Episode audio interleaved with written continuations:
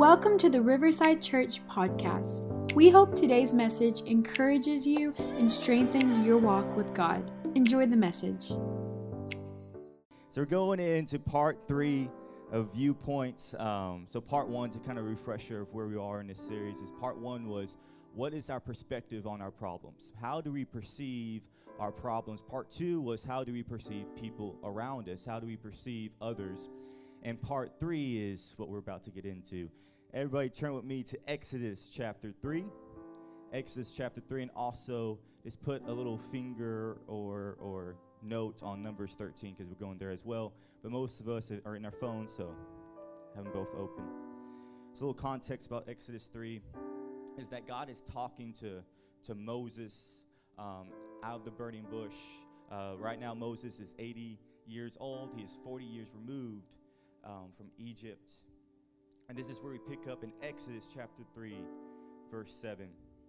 And it says, And the Lord said, I have surely seen the oppression of my people who are in Egypt. I have heard their cry because of their taskmasters, for I know their sorrows. We serve a God who knows our sorrows, who knows where we are at.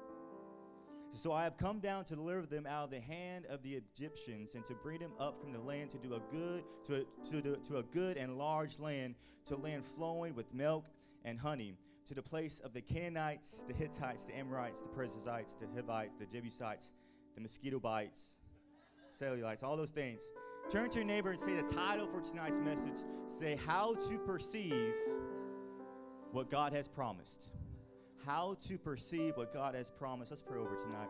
Father, we thank you for gathering us, God. We gather for no other reason just to go closer to you, Jesus. So right now, open our minds, soften our hearts. We're ready to receive from your Holy Spirit.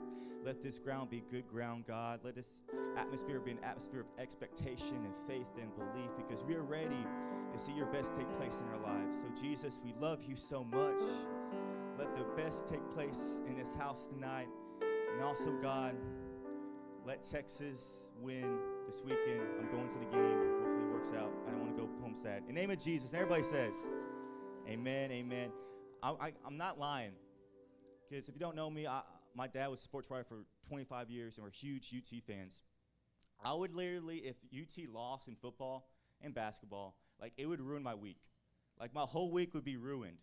And so I have had a tough time the last decade or so, have been keeping up with UT sports. Um, but God has been delivering me from that lately, um, especially since I've gotten married. Got more important things in my life than sports now. Um, but anyways, we're going to the Texas game, and I just I, I don't want to be sad on Saturday, so just go pray for it.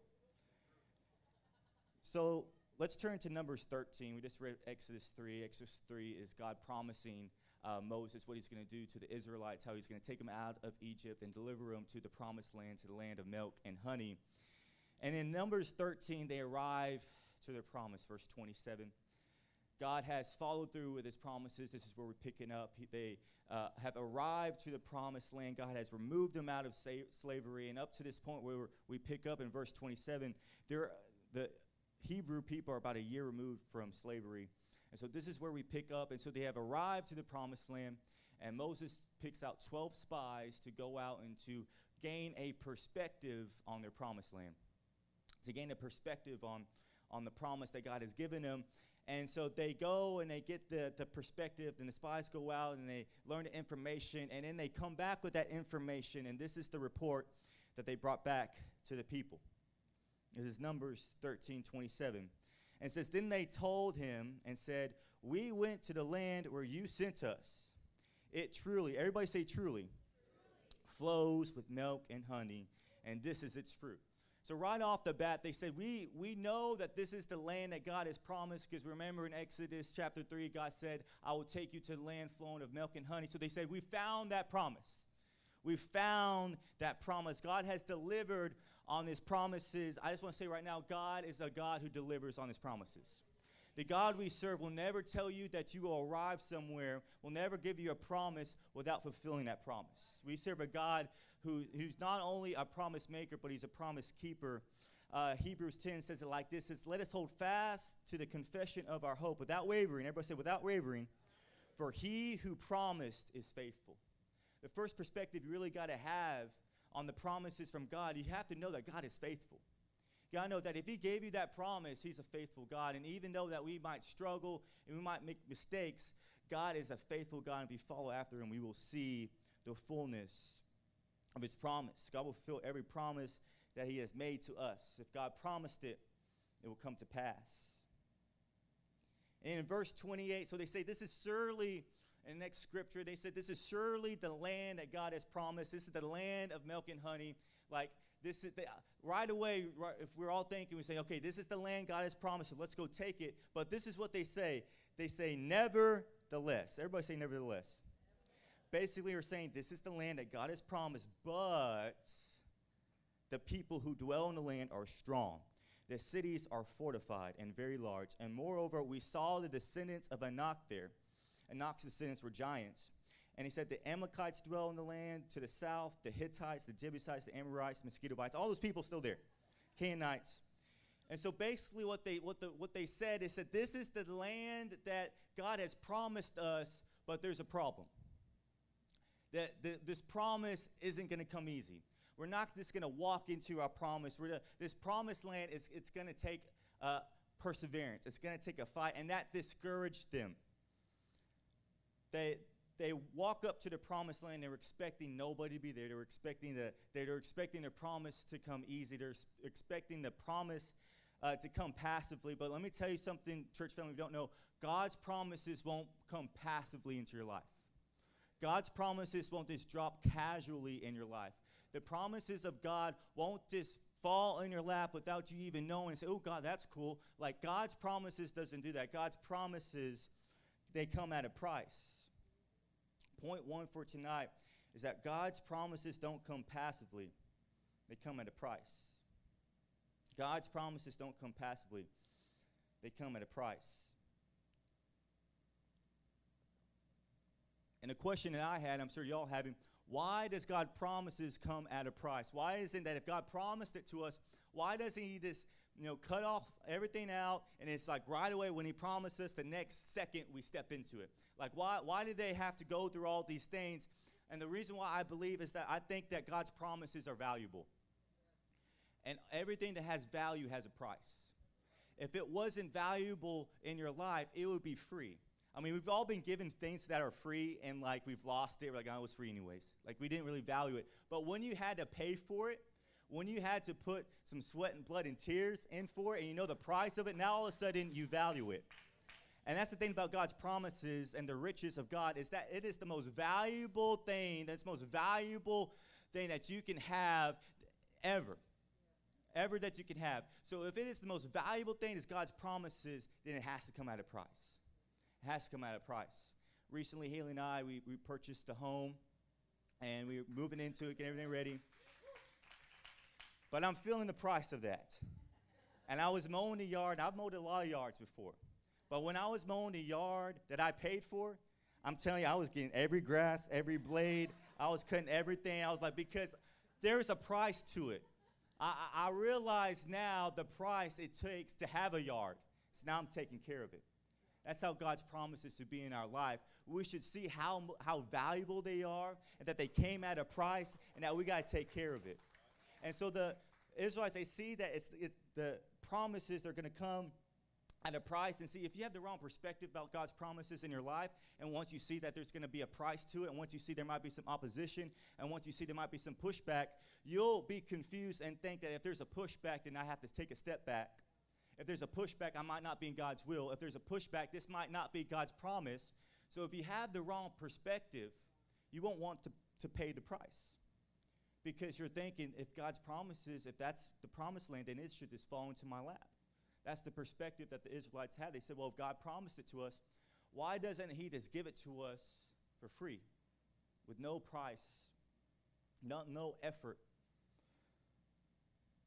But God's promises come at a price.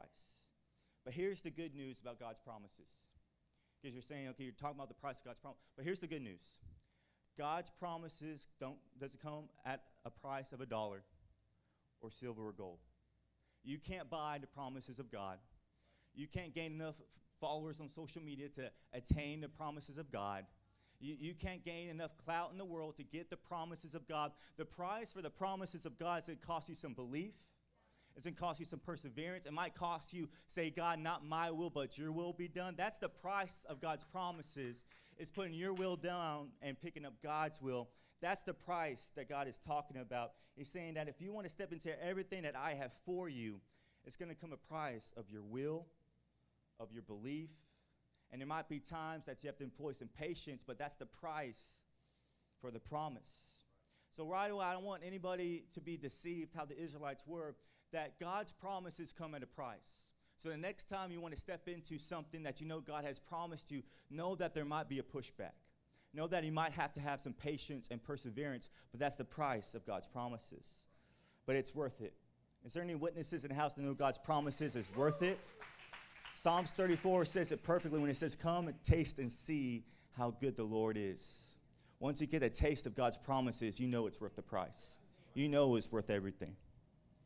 In verse 30, as we continue, and it says, Then Caleb quieted. Everybody say quieted. And a little super context about my life. Um, my name is Caleb Joshua Slavic. And uh, so when my parents, I'm pretty sure, I don't know, I never talked about them about this anyways, but I'm pretty sure that's where they got from was this story. And I was either going to be called Joshua Caleb or Caleb Joshua, but they say Caleb Joshua, so now I like it because, you know, it says right here. Then Caleb quieted, everybody say quieted, the people before Moses, because it reminds me of me, and said, Let us go up at once and take possession, for we are well able to overcome it. See, Caleb was one of the 12 spies who were sent into uh, the promised land. He's seen the same problems, he has seen the same issues and the opposition that the other 10 has, but, he, but instead, he had a totally different perspective of it. He begins to, to, to see that, that these spies who, who brought in this negative perspective, they begin to cast doubt and they begin to cast fear. And he begins to, to feel the room and the belief being shaken because of the perspective that these spies has. And so he looks around and he does what I think we have to do sometimes, which is look at all the people, maybe even the, really the most important thing is the thoughts in our mind that have the wrong perspective and say, be quiet. Because if you don't tell those things that are speaking opposite of God's promises to be quiet, you're giving it the allowance to have a voice in your life. Because whatever you allow grows.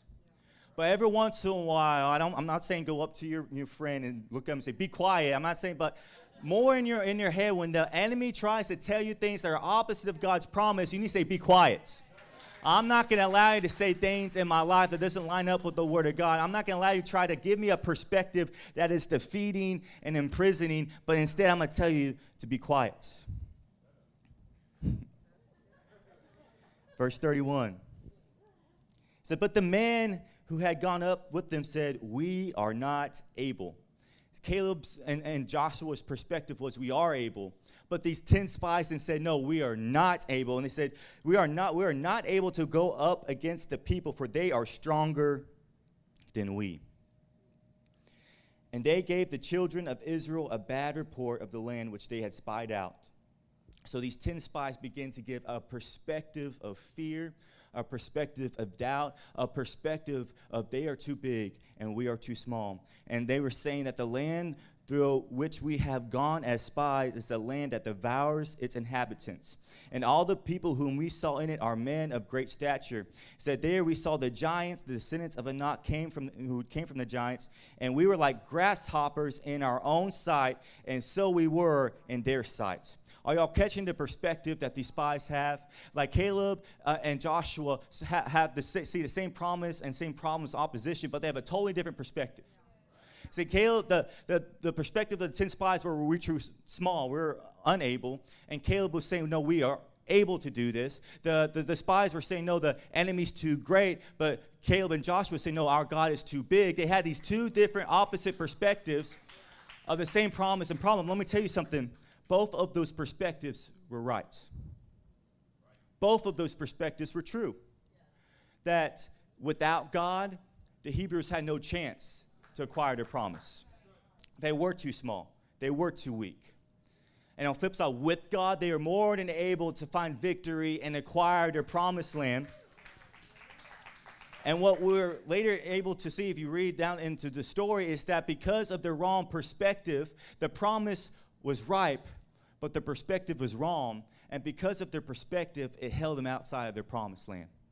And they had to go in the wilderness for 40 years, all because they had the wrong perspective of God's promises in their life. And it makes me wonder how many of us have promises right in front of us, but we lack the perspective to see it we lack the perspective to step into it. We, we lack the perspective to say, God has promised this to me, and there might be some giants, and there might be some, you know, Jebusites, Canaanites, and mosquito bites, but I know my God is bigger.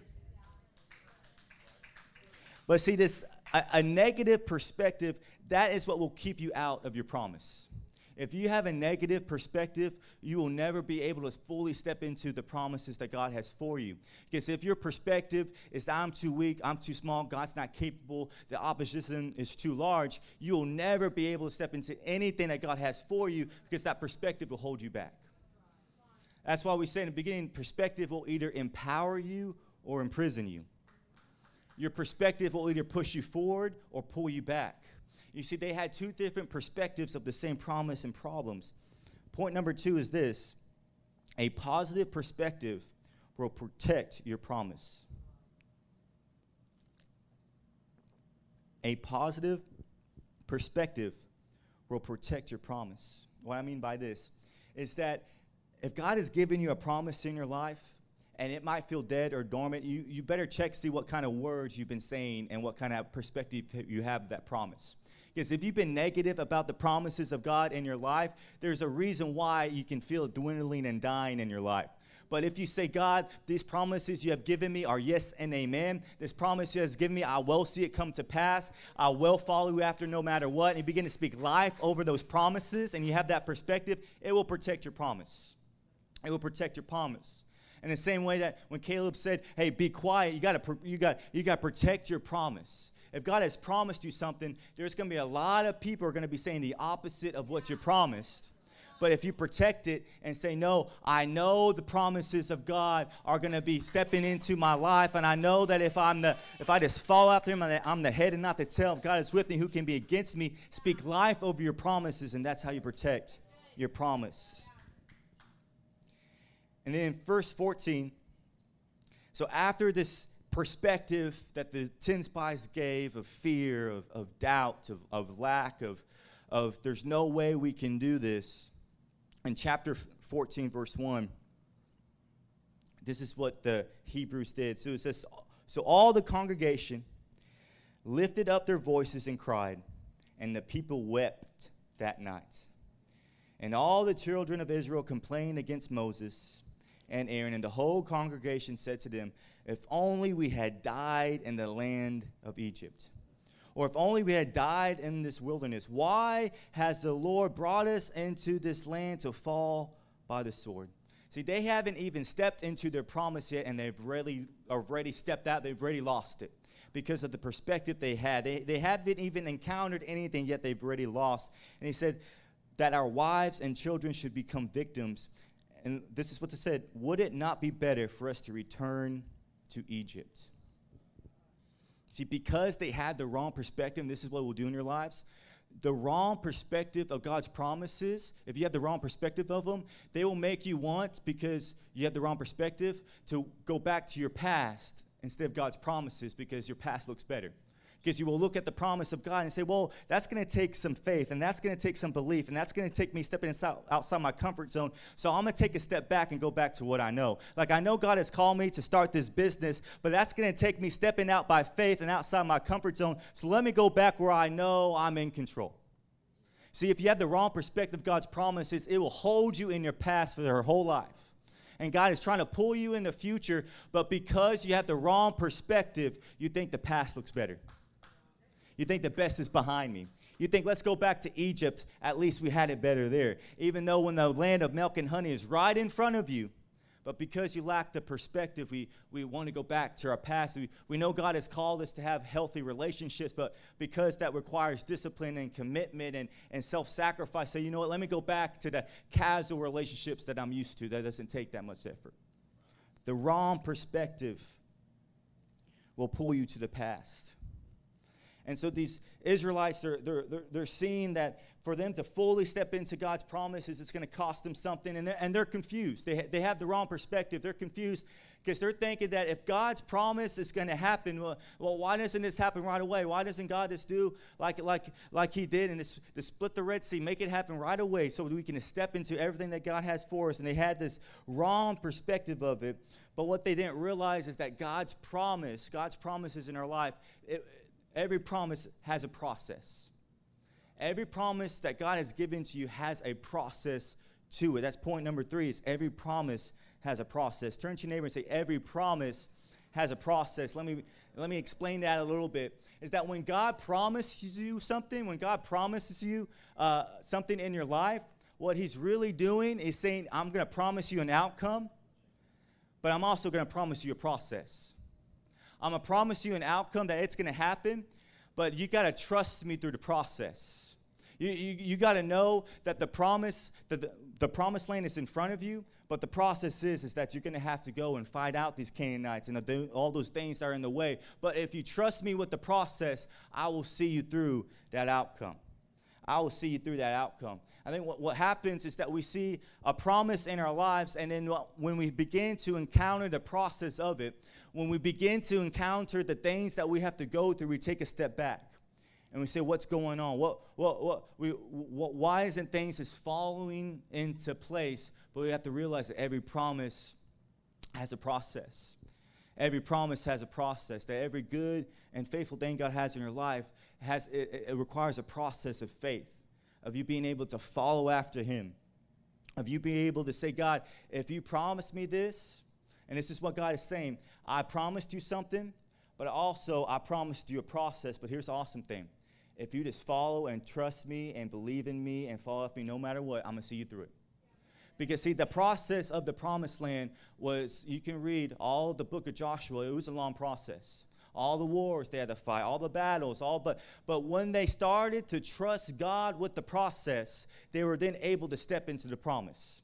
See, there's promises in our lives with a process attached to it, and we got to realize that if I want to be able to step fully into this, I got to trust the process. Turn to your neighbor and say, trust the process. Trust the process. Trust the process that if God has called you to it, He can get you through it. That this process might turn me up, but I'm not going to stop following after Jesus, after the Word of God that has on my heart, because there's a process to this promise. But God's promise to us is that He will see us through it. It's going to be tough. I mean, the promise of marriage is awesome, but who knows its process? right? The, the, the, the promise of having a family, I mean, it's awesome but there's a process that you have to go through. There's a process that you have to do that if you just if if, if you don't trust God through that process, the, the, the promise is going to look obscured. But if you trust God with the process and say, God, I'm going to follow after you through every step of this, that's when God can lead you into the promises. That's when He can say, you know what, I, I, I'll take you through this tiring time. Uh, when they approach the, the, the, the, all the armies, and when they approached Jericho, the first, the first army they had to defeat, the first city they had to conquer, the process didn't look like theirs, right? I mean, the process of going against Jericho wouldn't be the process we envision. I mean, we won't want to fight, but God said, Trust me with the process. You're not going to fight, you're just going to sing and walk around seven times, and I'll do the fighting for you. But we trust Him with the process, and He delivers the promise. We trust God with the process, and He delivers the promise. And the reason why, because sometimes we can say, God, why, why, why do I have to go through all these things? Why, why, why do I have to go through these seasons and these times? And why, why, why do I have to go all these things to, to step into what you have for me? Why do I have to go through these trying seasons? What God is saying is because when you get on the other side of the process and you look back, you know without a shadow of doubt that wasn't you. You know, you know, look, you'll look back and see sometimes you can go full circle. Like I had a full circle moment when we bought that house, Haley and I, and looked around and I said, God, I looked around and said, God, none of this is because of me. I realized that if I, I just by me trusting you and following after you and saying, God, I don't know how, I don't know when, but I know who, and it's going to be you. So I'm going to follow after you. I'm going to trust you with this process. You will look back and say, that was God. That wasn't me. That was God. That wasn't me. And that's why when the Israelites went into the promised land after 40 years, finally changing their perspective. By the way, all those people who had the wrong perspective, they had to die first before they could step into the promised land. Your perspective of negativity has to die before you can step into the promises of God. All the and before they step into it, they had to do all these fights, they had to do all these battles. And if you read the book of Joshua, you know every step of the way God protected them, God led them, God helped them in ways they never thought. But when they look back, said it was the hand of God that guided us through all that. It was the hand of God that guided us through all that. So, what we want to gain tonight when we have that perspective of our promises, because too many times do I, do I hear, so God's called me here, God's want me to do this, I, I feel God wanted me to start this business or do that, but the price is high and, and the, the opposition is large. Am, am I doing the right thing? Am I doing the right thing when I feel such a big pushback? Am I doing the right thing? Am I, am I doing the right thing when there's a, a price, when there's a process? And when you don't have the right perspective, you're going to think you're doing the wrong thing. Because the number one people things that people will say is once you encounter problems, like, hey, are you sure you're following God? Like, who's ever told a family member, like, are you sure God told you that? Like, you know? But you have to know with a shadow of that what God's promises are in your life. And if you know that God promised you, Say, God, I trust you with the process.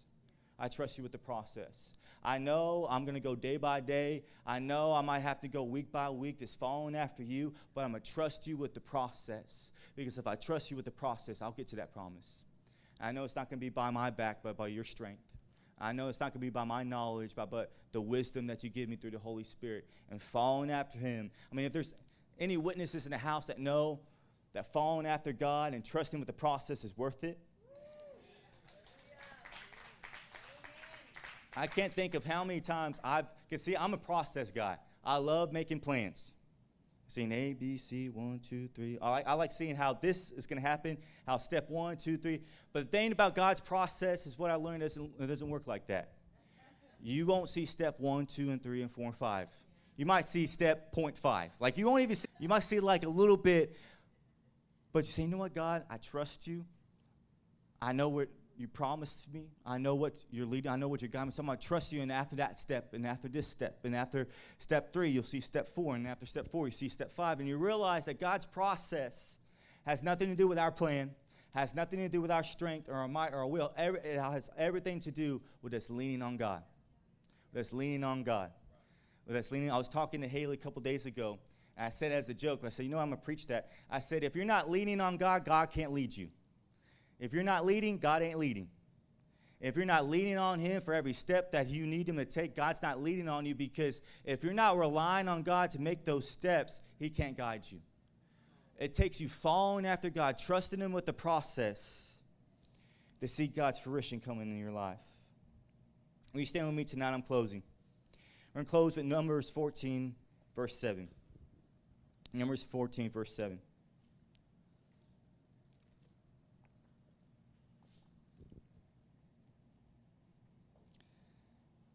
So they hear all these perspectives. Joshua and Caleb hear all these things that the 10 under spies are saying, and, and really they're confused because Joshua and Caleb had the right perspective. They, they, they had the perspective let's go do this, we're able, we're capable.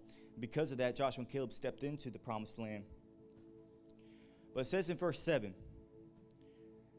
after hearing all these things that was said, said they spoke out to all the congregation of the children of Israel, saying, The land we passed through to spy out is an exceedingly good land.